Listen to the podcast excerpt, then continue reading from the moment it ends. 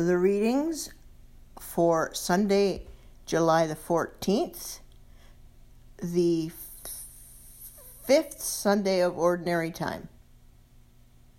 Amos chapter eight, verses one to twelve.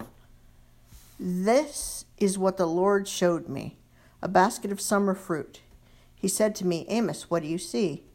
I said, "A basket of summer fruit."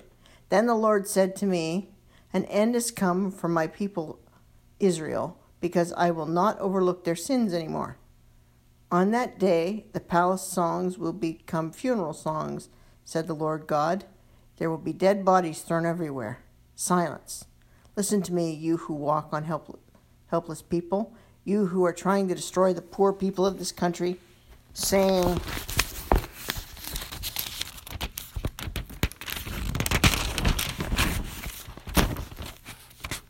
when will the new moon festival be over so we can sell grain? When will the Sabbath be over so we can bring out wheat to sell?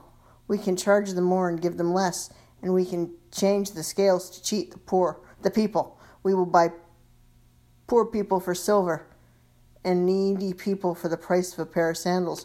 We will even sell the wheat that was swept from the floor. The Lord has sworn by his name, the pride of Jacob, I will never forget everything these people did. The whole land will shake because of it, and everyone who lives in the land will cry for those who died. The land will rise like the Nile. It will be shaken, and then the it will fall, and then it will fall like the Nile River in Egypt. The Lord God says, at the time, at that time I will cause the sun to go down at noon and make the earth dark on a bright day. I will change your festivals into days of crying for the dead, and all your songs will become songs of sadness. I will make all of you wear rough cloth to show your sadness. I will make you shave your heads as well. I will make it like a time of crying for the death of an only son, and its end like the end of an awful day. The Lord God says, the days are coming when I will cause a time of hunger in the land. The people will not be hungry for bread or thirsty for water, but they will be hungry for the words from the Lord. They will wander from the Mediterranean Sea to the Dead Sea, from the north to the east. They will search for the word of the Lord, but they won't find it. Psalm fifty-two. Mighty warrior, why do you brag about the evil you do? God's love will continue forever. You think up evil plans. Your tongue is like a sharp razor, making up lies. You're, you love wrong more than right, and lies more than truth. You love words that bite and tongues that lie. But God will ruin you forever.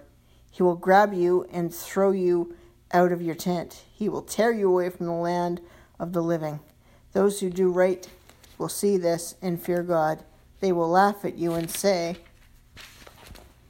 look what happened to the man who did not depend on God, but depended on his money. He grew strong by his evil plans. But I am like an olive tree growing in God's temple. I trust God's love forever and ever. God, I will thank you forever for what you have done. For those who worship you, I will trust you because you are good.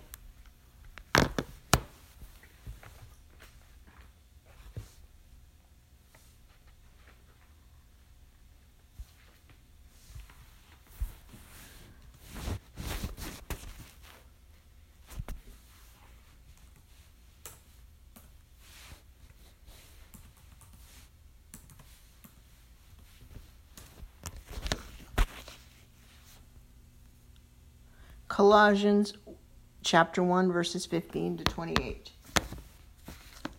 No one can see God, but Jesus Christ is exactly like him. He ranks higher than everything that has been made. Through his power all things were made, things in heaven and on earth, things seen and unseen, all powers, authorities, lords, and rulers. All things were made through Christ and for Christ. He was there before anything was made, and all things continue because of him. He is the head of the body, which is the church. Everything comes from him. He is the first one who was raised from the dead. So in all things, Jesus has first place. God was pleased for all of himself to live in Christ. And through Christ, God has brought all things back to himself again, things on earth and things in heaven. God made peace through the blood of Christ's death on the cross. At one time you were separated from God. You were his enemies in your minds, and the evil things you did were against God. But now God has made you his friends again.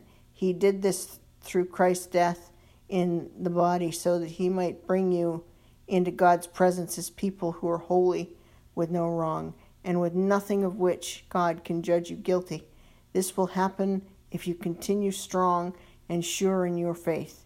You must not be moved away from the hope brought to you by the good news that you heard. The same God has been told,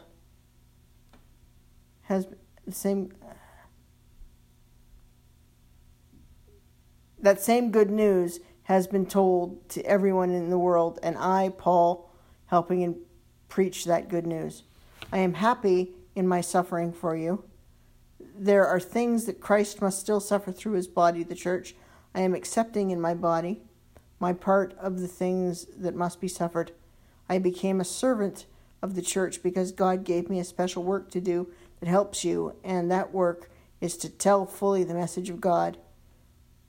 This message is the secret that was hidden from everyone since the beginning of time, but now it is made known to God's holy people. God decided to let his people know this rich and glorious secret which he has for all people. This secret is Christ himself, who is in you. He is our only hope for glory. So we continue to preach Christ to each person, using all wisdom to warn and to teach everyone, in order to bring each one into God's presence as a mature person in Christ.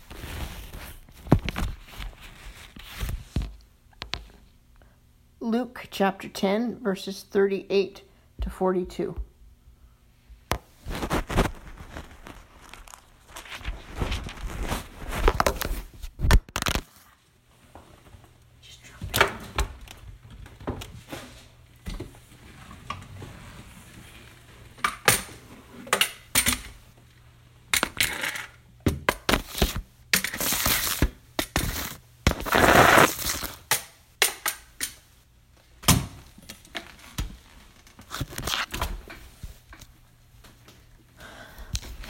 Luke chapter ten, verses thirty-eight to forty-two.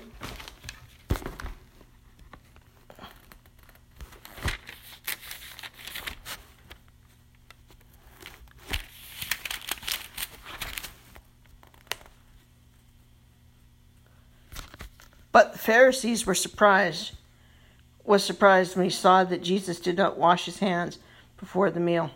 The Lord said to him, "You Pharisees clean the outside of the cup and the dish, but inside you were full of greed and e- and evil. You foolish people, the same one who made what is outside also made what is inside. So give what is in your dishes to the poor, and then you will be fully clean. How terrible for you Pharisees! You give God one-tenth of your of even your mint, your rue, and every other plant in your garden, but you fail to be fair to others and to love God. These are the things you should do, while continuing to do those other things."